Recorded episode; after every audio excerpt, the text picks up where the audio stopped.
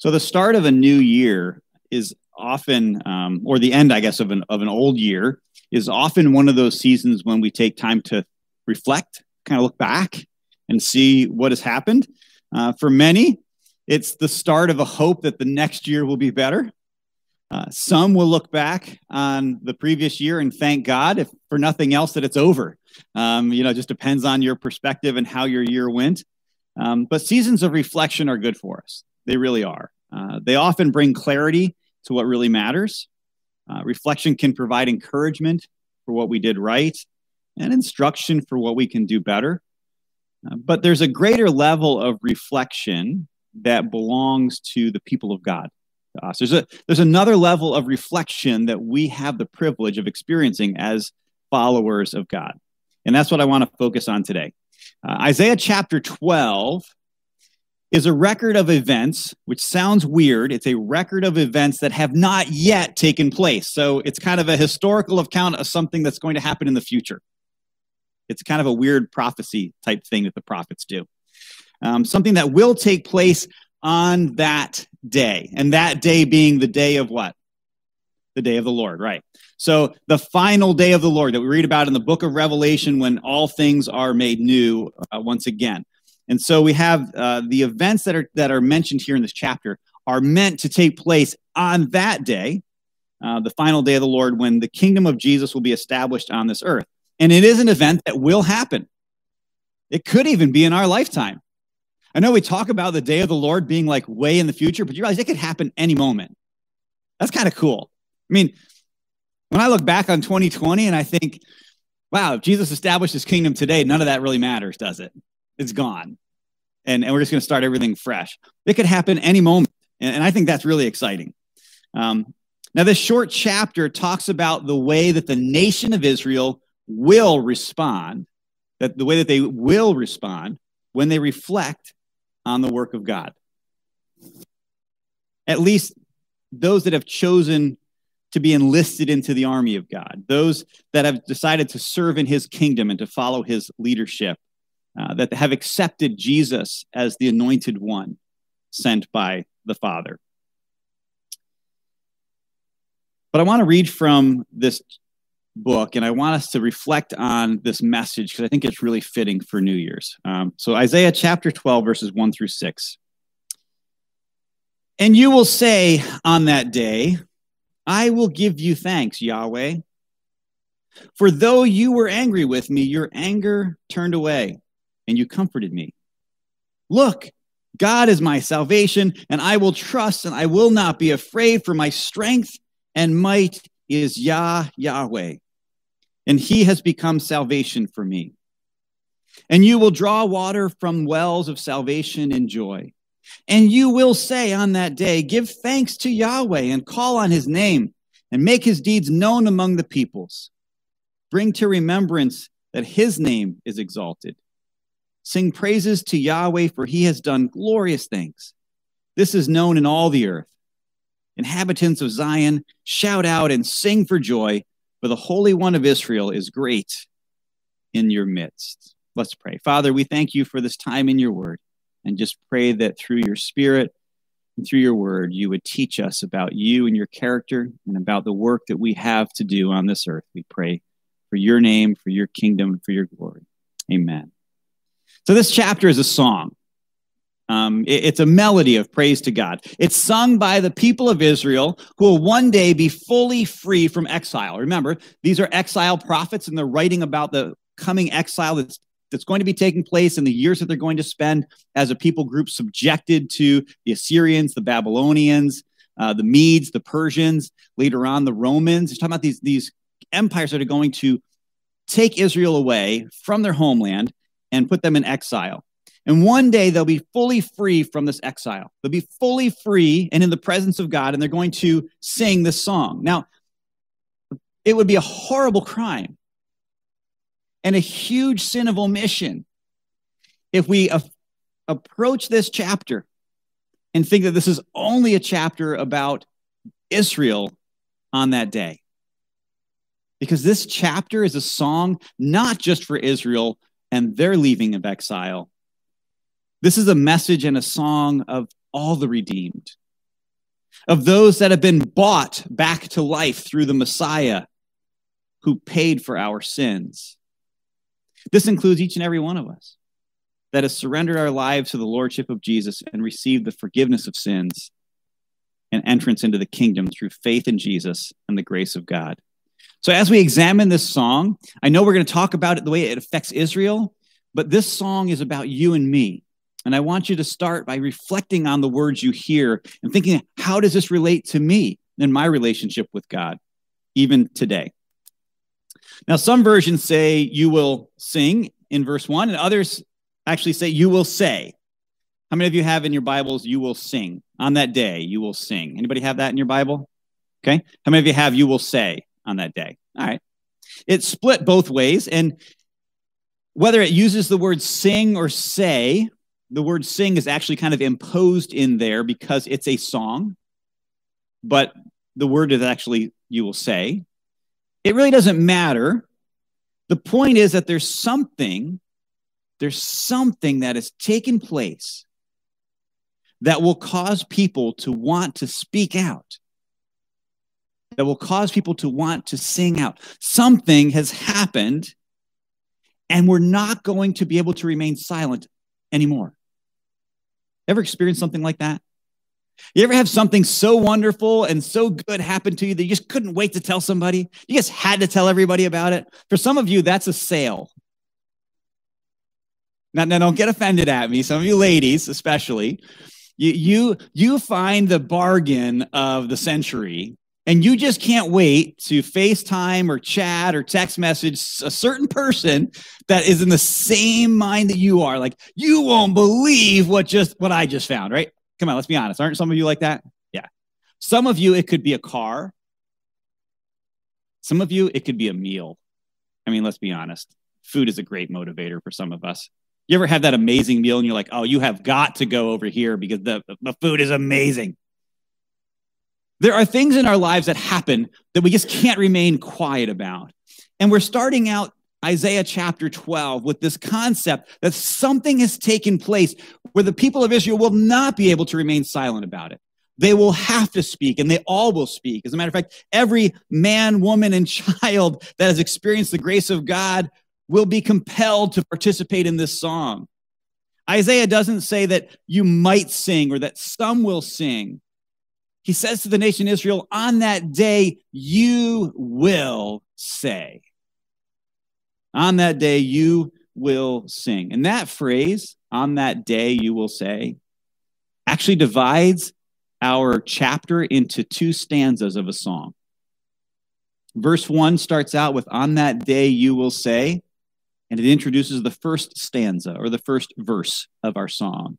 And in verse four, you get the exact same phrase. And on that day, you will say, and that gives us the second stanza of our song.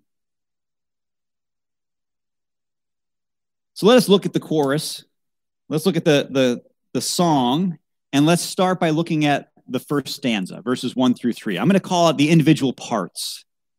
So, how many of you like to sing? You like to sing in groups? Have you ever been part of a chorus? Um, I was a part of a chorus. I was part of a quartet. Um, in, in a quartet, every person has their own part that they have to memorize and learn in a certain way so that when everybody comes together, it sounds the way it's supposed to. And you might have different rhythms and you might have, you're going to have different notes that you're singing. Certain parts are going to be moving when others are standing still. But every person has a part. In verses one through three of our song, that first stanza is about the individual parts. The first stanza is a declaration, it's a statement of what God has done. So let's read it again, and I'll read from the New Living Translation this time. In that day you will sing, I will praise you, O Lord. You were angry with me, but not anymore. Now you comfort me. See, God has come to save me. I will trust in him and not be afraid. The Lord God is my strength and my song. He has given me victory. With joy, you will drink deeply from the, founda- from the fountain of salvation.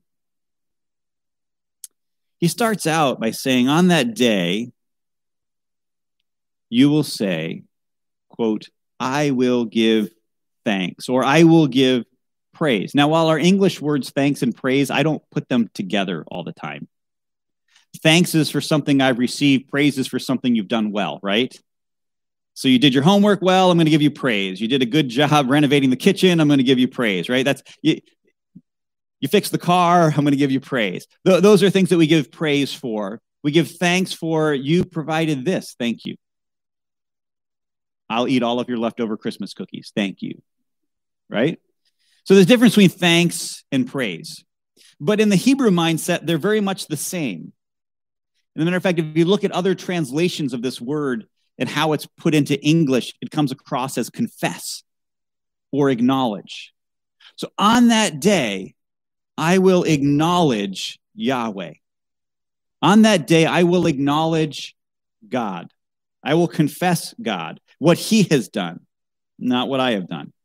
And there are three things that are brought out in this first stanza that are acknowledged as people reflect on what God has done. The first one is God has stopped being angry. Now, this is important as a Jew, isn't it?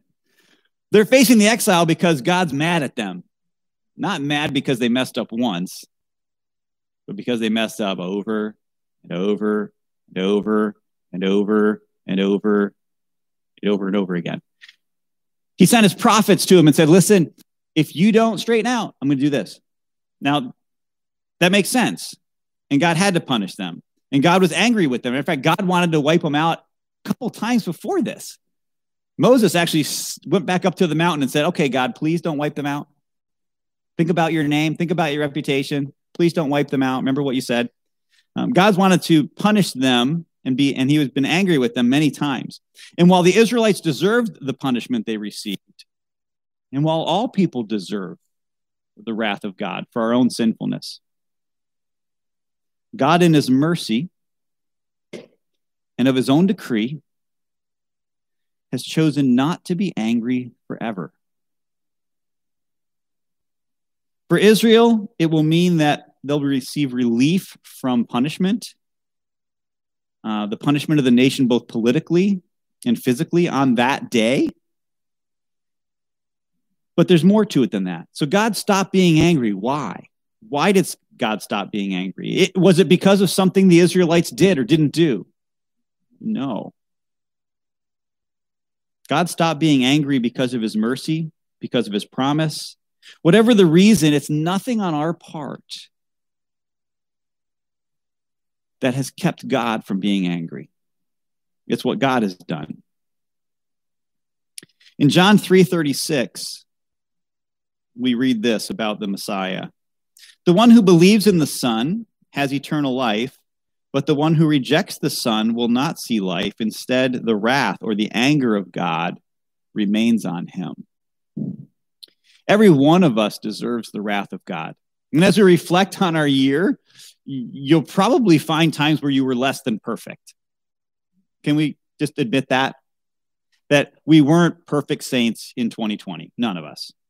There are seasons in our lives where we definitely deserve the wrath of God. And all of us, because of the sin that we're born into from Adam, deserve the wrath of God. But God sent his son so that those that would believe in him would not face that wrath or anger anymore. God has stopped being angry because of Jesus, and all who accept Jesus receive freedom from the wrath of God. That means you and me. Because of Jesus, the anger of God has passed over us. I use the phrase passed over on purpose because we're talking about the nation Israel, and I want you to flash back to the Passover if you're familiar with that passage and realize that the Passover is a picture of what God has done for us through the Messiah in going past us with his wrath and with death because of the sacrifice and the blood that was shed. So the first thing, God stopped being angry. So they're going to sing, they're going to acknowledge, they're going to praise or give thanks or acknowledge or confess that God's anger has passed, that God has stopped being angry, that God has provided comfort is the second thing. Now, we don't often talk about the comfort of God, do we? talk about the love of God, but not always the comfort of God. We don't talk about it much, but I think we really rely on it a lot. I think we do. And I find that the, the time when I speak the most about the comfort of God is when I'm praying for others who are going through a very difficult time. And I ask God to provide comfort for them. Now, Israel's comfort will be to have their land back, to be restored back to the place that God promised them, with Him living among them in their land that He swore to Abraham back in Genesis. For all who believe in the Messiah, that's you and me, there's a comfort that comes from the forgiveness of sins and acceptance into the family of God, as well as strength and encouragement that we receive when, when we're going through tough times. Second Corinthians chapter 1 is probably one of the best New Testament passages about the comfort of God. Second Corinthians 1 3 and 4 says this Blessed be the God and Father of our Lord Jesus Christ, the Father of mercies and the God of all comfort he comforts us in our affliction so that we may be able to comfort those in any kind of affliction through the comfort we ourselves received from God. Faced any affliction? Hmm. Have you received any comfort? On that day, Israel will stand and say, We finally have received comfort from our God because he has relieved our affliction and he has bandaged our wounds and brought us to the place that he promised. But for every one of us who follow Jesus, we have that same comfort that not only has the anger of God passed, but the love and consolation of God has come. Where the passing of anger might point us to the judicial or authoritative rights of a holy God the comfort of God shows the compassion of a loving father. So let me kind of show you how this works from a human perspective. I know that most of you have perfect kids, and occasionally, though, those kids can act like one of their parents and just not quite get it totally right. And you have to discipline them, right? So when you discipline children and you punish them, you do it out of love. If you just punish your children, but you've never followed up with affirmation and with love, then you have only shown justice and you have not shown comfort. And I have found that loving parents not only discipline their children, because the Bible even says if you don't love your children, if you don't discipline your children, you don't love your children. But you don't just discipline and punish, you must also affirm and comfort because you love them. You reaffirm the relationship. And there's this tension between the anger of God and the comfort of God. And there's really not a big tension when you understand it in that perspective. He must punish what's wrong, or he's not a just and holy God. But he's also a loving father who will comfort and console us afterwards and to show us the right way and to show us that we still belong and he still loves us. I think one of the most quoted passages by Bible writers, and what I mean by that is people who've written the scriptures that we read, one of the verses, sets of verses that they quote the most in all of scripture is found in Exodus 34, and it talks about this tension of, of the punishment of God, the anger of God, and the comfort of God. Exodus 34, 6 and 7. Moses is on the mountain, and he says, God, show me who you are. Show me yourself. And in verse 6, the Lord passed in front of him and proclaimed, The Lord, the Lord is compassionate. He's a compassionate and gracious God, slow to anger and abounding in faithful love and truth, maintaining faithful love to a thousand generations, forgiving iniquity, rebellion, and sin. But he will not leave the guilty unpunished consequences of the father's iniquity on the children and the grandchildren to the third and fourth generations. There's no conflict between justice and punishment and love and compassion. They go hand in hand, and they always have for God, which is why he defined himself that way. So, as they acknowledge, as they look back at what God has done, they acknowledge, yes, God is a God of justice and his anger burned against him, and that has ceased. But they also see that God is a God of compassion and of love, and he has brought comfort to them in their distress. And then we get to that third thing that they say God is our salvation. God has saved us. So God's turned his anger away. He's given us comfort and he saved us. Now, salvation is one of those churchy words, isn't it? I mean, when was the last time outside of a church conversation you used the word salvation?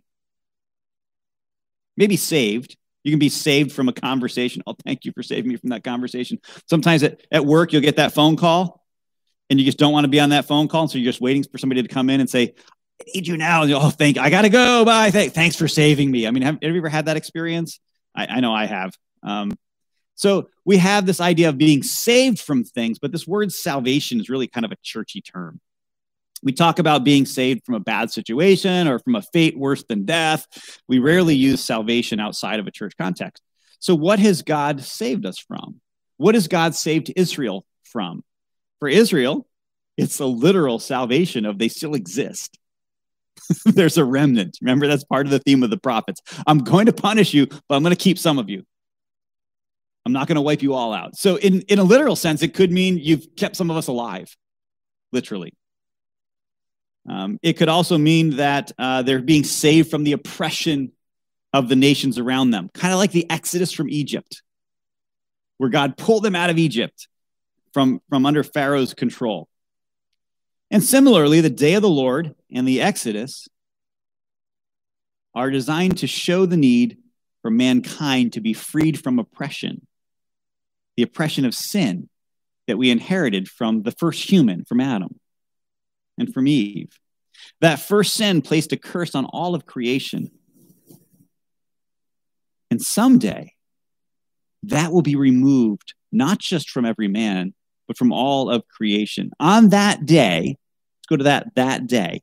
On that day, all of creation will be redeemed. Check out Romans 8 sometime, especially verses 18 through 25. It says that all of creation just groans to be restored. When Adam and Eve sinned, not only were they cursed, but the very ground was cursed. All of creation feels the effect of sin. And on that day, when there's a new heaven, there'd be no need for a new earth if it wasn't also cursed. On that day, there'll be a new heaven and a new earth that'll all be recreated. However, through the work of Jesus, anyone who accepts Jesus experiences freedom from a bondage to sin and to death. Romans chapter 6, verse 16. Don't you know that if you offer yourselves to someone as obedient slaves, you are slaves of the one that you obey, either of sin leading to death, or of disobedience, or I'm sorry, of, of obedience leading to righteousness. But thank God, although you used to be slaves to sin, you obeyed from the heart that pattern of teaching to which you were handed over. And having been set free from sin, you became enslaved to righteousness. Well, we will not see the ultimate fulfillment of salvation from sin until that day of the Lord. We experience salvation from sin and death through Jesus even today. One day, all of creation will be saved from the curse of sin. The anger of God will no longer be aimed at sinful man, and our loving Father will comfort us. One day, that will happen. But today, those that have accepted Jesus as the Messiah, as the one sent from God, everyone who calls on Jesus experiences a partial fulfillment of this blessing. This song of the redeemed is a song about what God has done for us. Because of Jesus, God's anger is no longer poured out on us. Because of Jesus, God's anger is turned from us. Because of Jesus, God has comforted us, accepting us as his children. And because of Jesus, God has saved us from death and the effects of sin and has provided for us salvation. When you and I stop long enough from the chaos of our world to think about what God has done, it should somehow get a response from us. If I gave to you a gift I would have hoped at least to get a response of thank you, right? And if you get gifts, it's just like the holiday season. And if you get gifts, nobody? All right, so a couple of you got gifts. The rest of you got coal, I guess. So When you got that gift, did you thank the person who gave you the gift? Of course you did. And if not, you better do it today because they're going to watch this video and think, well, that guy never did. Of course, you give thanks for that gift. When you think about what God has done, it should elicit a response of thanksgiving, but it should also elicit a response of change and of lifestyle change. We read in our passage that because of what God has done, it says, I will trust in him and not be afraid. There comes a conviction that permeates our thinking. There, there becomes a thought that filters everything that we see and everything that we say when we stop and think about the salvation we have from God.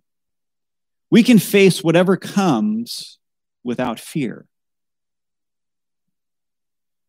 I don't have to fear God, which the Jews would have been up to this point. But now that they have seen that God's anger has turned and that God's comfort is there, they can trust and not fear any longer. I don't have to fear God. I don't have to fear death. I don't have to fear punishment. I don't have to fear pandemics. I don't have to fear other people. I don't have to fear my finances or unemployment or my health. I don't even have to fear snow. I don't have to fear anything because I can trust God and not be afraid. In uncertain times, the rock on which we stand cannot be the small hill that we shape with our own hands. It has to be the mountain of God and the work of the rock of our salvation that has been accomplished. Isaiah 12, 2 says, Look, God is my salvation, and I will trust. I will not be afraid, for my strength is Yah, Yahweh, and he has become salvation for me. My strength is Yah, Yahweh. Now that's that weird phrase that we get. So it's it's Yah and then Yahweh. Yah is the shorter version. It's kind of like a nickname for God. Now I don't I don't know about you, but I would be kind of I just don't know if I would use a nickname with God. You know what I'm saying? I mean, that seems kind of very personal here. But it's kind of like the difference between Michael and Mike. Yah is like Mike, Yahweh is like Michael. So you have his name repeated here. This only happens twice in the entire Bible, and it happens only in the book of Isaiah, where we see Yah, Yahweh. Sometimes we see Yahweh, Yahweh, but not this Yah, Yahweh. Um, and it's meant often, it can be used to show um, singularity. It can be used to show um, that this one thing and this one thing alone is what matters or is the focus here. So it could be interpreted Yahweh and Yahweh alone or only Yahweh. So Yah, Yahweh could mean this guy, that, only this guy, only this one. So God, he says, Yah, Yahweh is my strength. God must be our ultimate strength. God must be our ultimate song. God's victory must be our ultimate celebration. And the path to that type of living comes from acknowledging the work that God has done for us. It goes back to the beginning of our stanza. Are you exhausted from this past year? God can bring refreshment. Are you tired from the burdens of this life? God can bring refreshment. But it comes from surrendering to Him and acknowledging Him. When we trust in God for our salvation, it will refresh us. In Isaiah 12, 3, it says, And you will draw water from the wells of salvation in joy. Now, water brings life and refle- refreshment. Um, during seasons of pain and discomfort, our ultimate deliverance by God from our sinfulness is what will provide refreshment. If you're looking for refreshment from this world and the things of this world, you will not be satisfied. You will not be refreshed. If we look for the fact that our relationship with God is what really matters and our nourishment and our refreshment and our joy will come from our relationship with Him, then you can have a joy and a refreshment, even in difficult circumstances.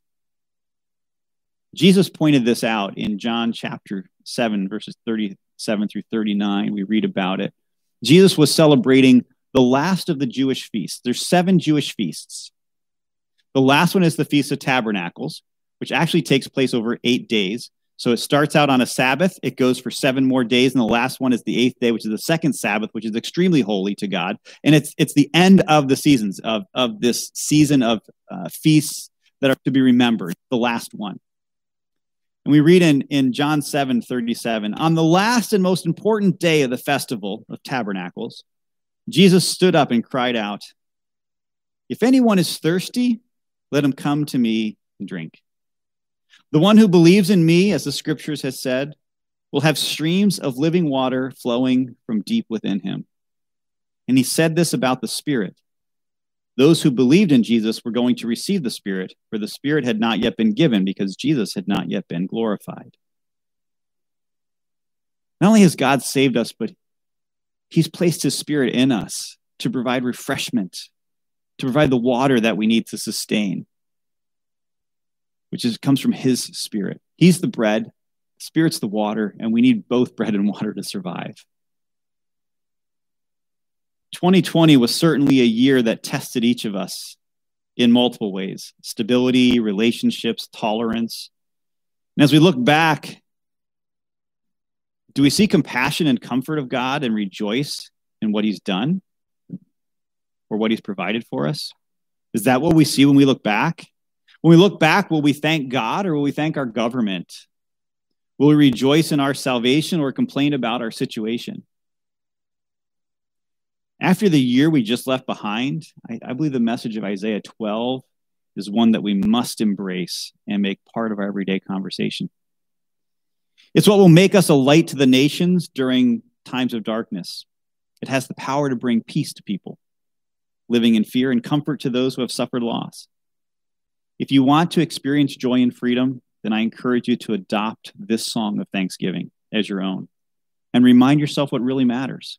What matters is not our comfort. What matters is that God is not angry with you anymore, that God is full of comfort for you, and that God is your ultimate source of salvation.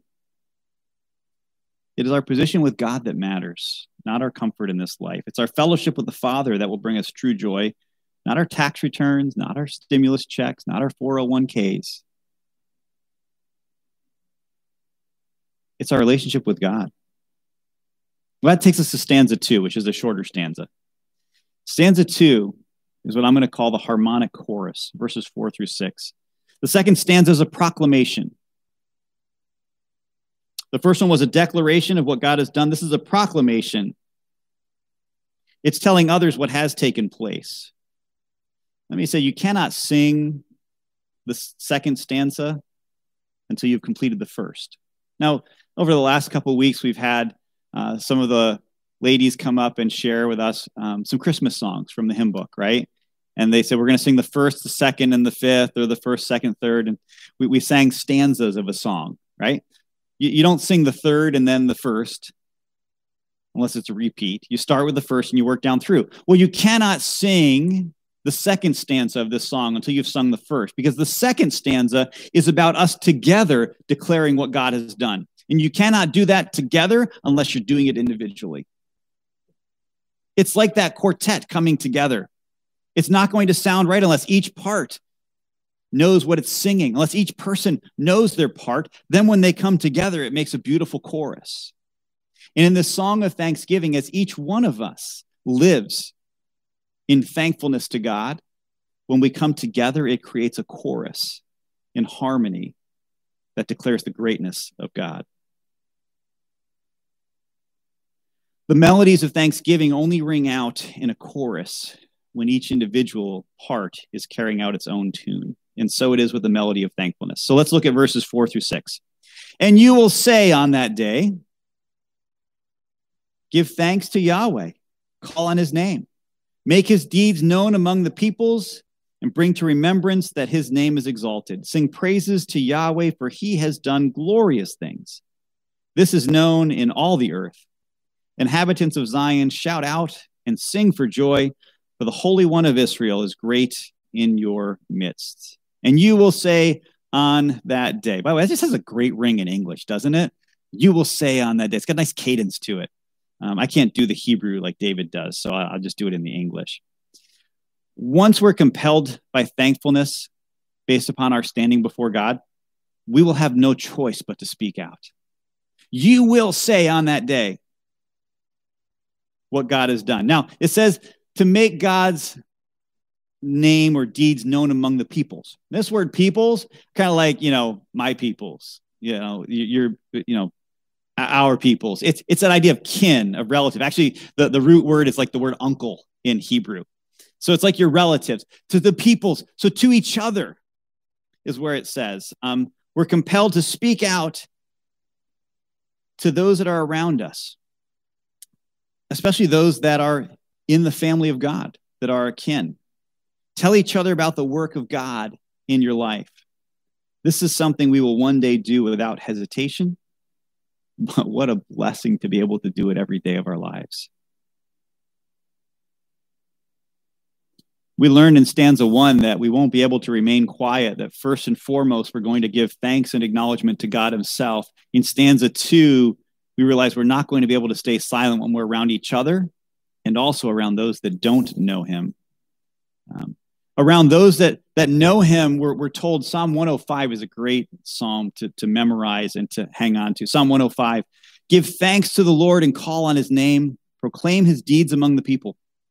Sing to him. Sing praise to him. Tell about all his wondrous works and boast in his holy name. Let the hearts of those who seek the lord rejoice seek the lord and his strength seek his face always remember the wondrous works he has done his wonders and the judgment he has pronounced, you offspring of Abraham, his servant, Jacob's descendants, his chosen ones. Do you catch verse 5 of that? Remember the wondrous works he has done, his wonders, and the judgment he has pronounced. So now you have these wonderful works and the judgment. Again, you have those two things that go together. They're both part of God's character and both a part of his wondrous work Israel is called to tell one another about the good deeds God has done. And one day, all, all men, women, and children will do this. But today, you and I can do this. We can tell each other what God has done. How often do you have a conversation with somebody and tell them what God has been doing in your life or what God has done for you? Or do you just talk about that dinner or that sale we talked about earlier or or how you won at that game over the holiday and you know what do we tell people? Do we tell them about the works that God has done? But if Israel only declared the works of God among themselves, among their people, then it, they wouldn't be fulfilling their calling that they had in Abraham. Because through Abraham, it says that all the nations of the earth would be blessed. And God chose the Israelites to be a light to the nations. You can't be a light to the nations if you only stay and declare God's works among yourselves. And in this passage, it says that the works of God will be known throughout all the earth. Throughout all the earth. That's everywhere. Today, you and I can declare the works of God to all the earth. We have that ability. Matter of fact, more so than they did back then. Back then, to take that message to all the earth, you'd have to walk there. Right? We can TikTok it, YouTube it, uh, Facebook it, Twitter it, email it, FaceTime it. Well, we can actually even talk to people. I mean, fancy that, face to face. We, we can actually we can do this more now than ever before. We have the ability to declare the works of God in our workplaces, in our homes, in our neighborhoods, on social media, in our schools, everywhere. The students, you have a right to talk about God in your schools. Did you know that? You can. You have that right. And you should. If God's a part of your life, you should be able to share that with your friends. Just like they might share their favorite TV show with you. They have a right to share what they love. You have a right to share what you love. We have the right and we have the privilege of being able to tell the whole world what God has done. And the way we choose to talk about God and his work will determine if the people in our churches and in our community will see God as mighty among us or not. Did you catch that in this passage? That God is mighty among the Israelites. And someday he will be. He'll be sitting on a throne in a new in a new Jerusalem ruling his people. But in the meantime, you and I have the ability to demonstrate how God is still mighty in our midst today. We ended the first stanza with a call to action trust in God. We end the second stanza with a direct declaration that God is mighty in our midst. And I think the last part is super amazing. If you remember, the work of God has been to restore relationship. We were with God in the beginning in Genesis. We messed it up. God kicked us out of the garden, put an angel there to make sure we couldn't get back in, right? We kept getting further and further from God.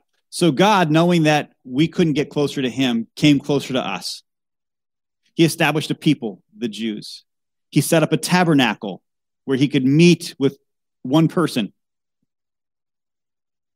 who'd go into the Holy of Holies. Then he established a temple, a permanent residence on this earth. Then he sent his son who came and dwelt, tabernacled among us, who came to live among us. And now, not only is God mighty among us because of Jesus, but every one of us who has accepted Jesus has his spirit in us.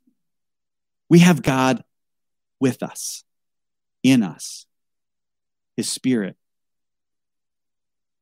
prior to Christ dying on the cross, no generation had that.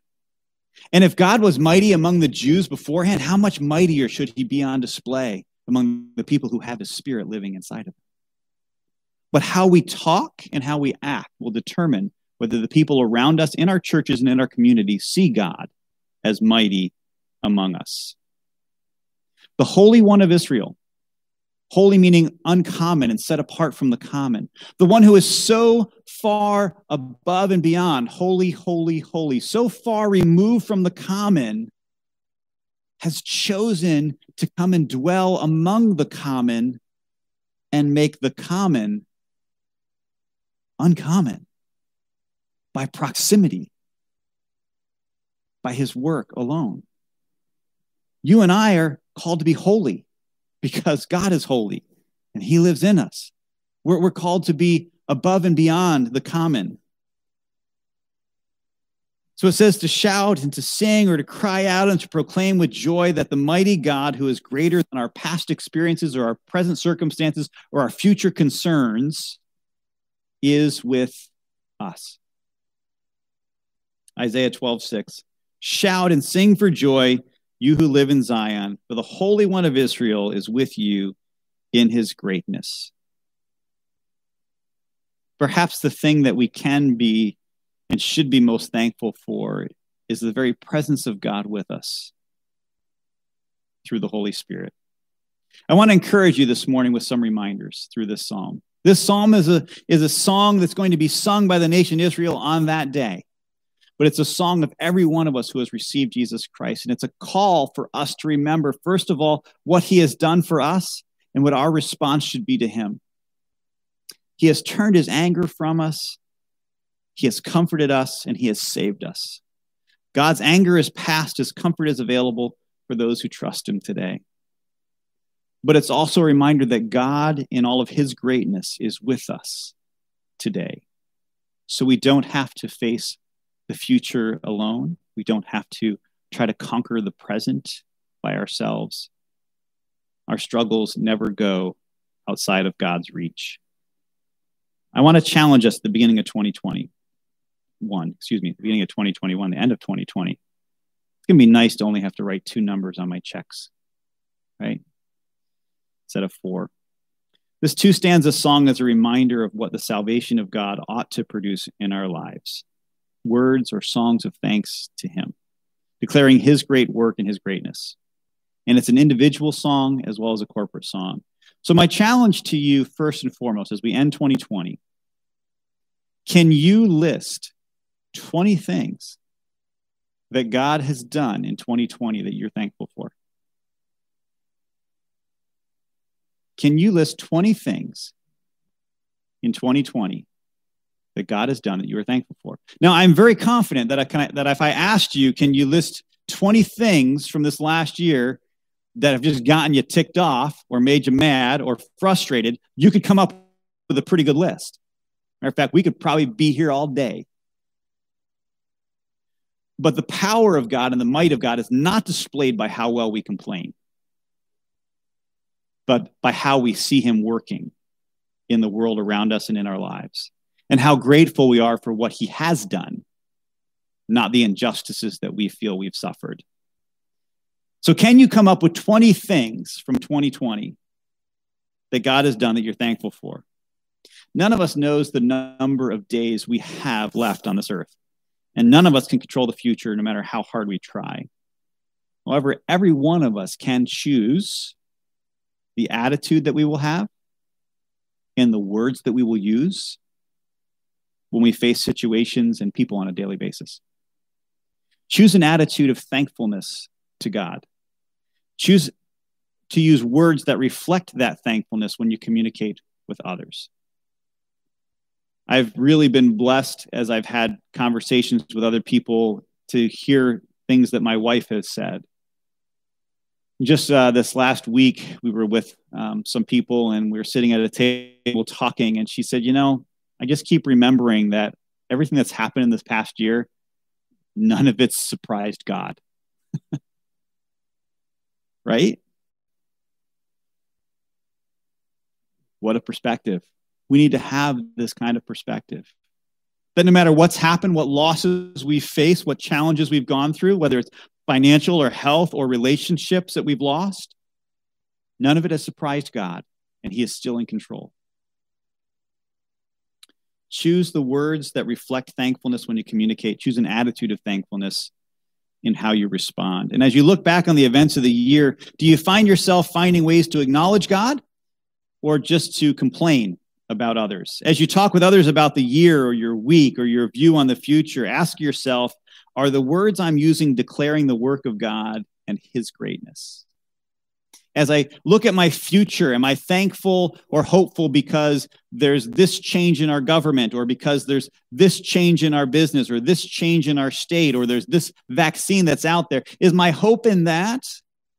Or as I look at my future, am I realizing that, you know what? God is not surprised by any of it, and God is going to use all of it. And God is still a good God who rescues us from our struggles and brings us comfort and saves us. And no matter what happens in this world, my relationship with God cannot be taken away, will not be rocked, because God is a gracious God and He is our strength and he is our joy and he brings fulfillment and he brings satisfaction and he will make us smile and he can turn even darkness into light and sadness into joy how will you face 2021 will you come to the end of it and go oh god look at what you've taken away from us which the israelites probably did do as a matter of fact we know that because we studied malachi and God said, I have loved you. And well, how have you loved us, God? Look at what's happened to us. And God says, No, I've loved you because I have turned my anger away from you and given you comfort and saved you.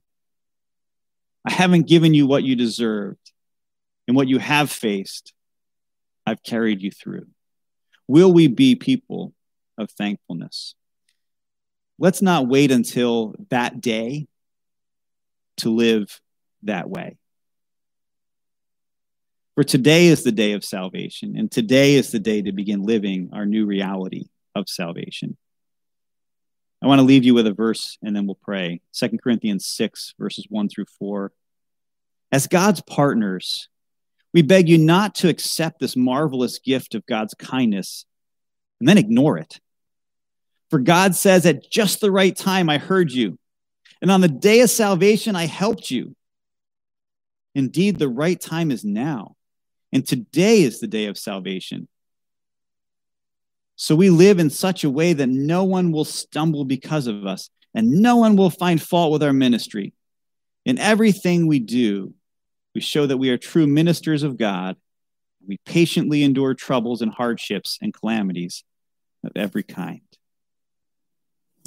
That's not a life verse for what we've been through. It should be.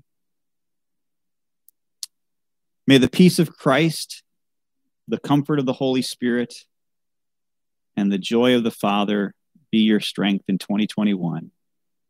May you be filled with the melody of thanksgiving for all that He has done for you. Let's pray. Father, we are sorry for the words and the breath wasted in declaring the badness of things around us and the struggles we have with political leaders and circumstances and challenges of health and jobs and securities. And we're most apologetic because we know that we have wasted many more words on that than we have dedicated to thanking you for your greatness, for your mercy, for your comfort, for your love. So today, Father, we do thank you.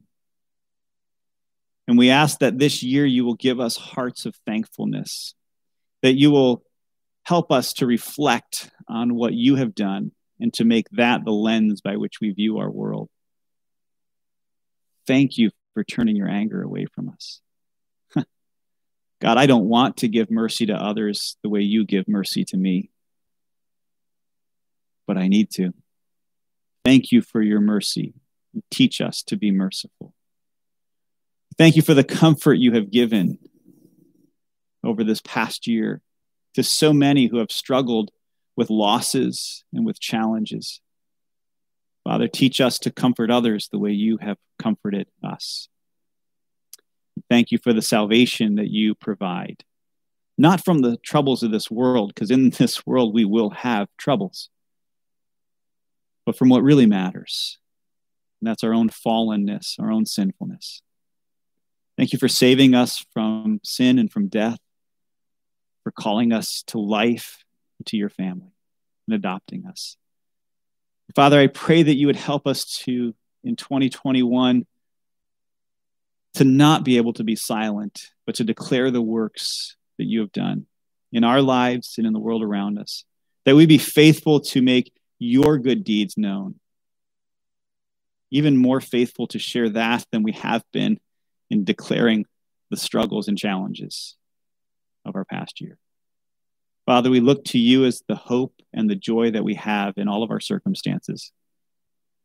And we are thankful that our strength can come from you and you alone, and that we don't have to rely on this world or our health or a vaccine or any of that to be able to live in peace and in joy because you and you alone are our strength. Teach us to live that way. Help us to guard our attitude and our words, we pray. Amen. Well, thank you for uh, being a part of our New Year's celebration. Um, I think next week David's going to cover this, the rest of Isaiah or something like that. Um, okay, probably not all of it, but uh, we look forward to spending some time again with you in God's Word. Reminder: we are also doing the singing time at 10:15.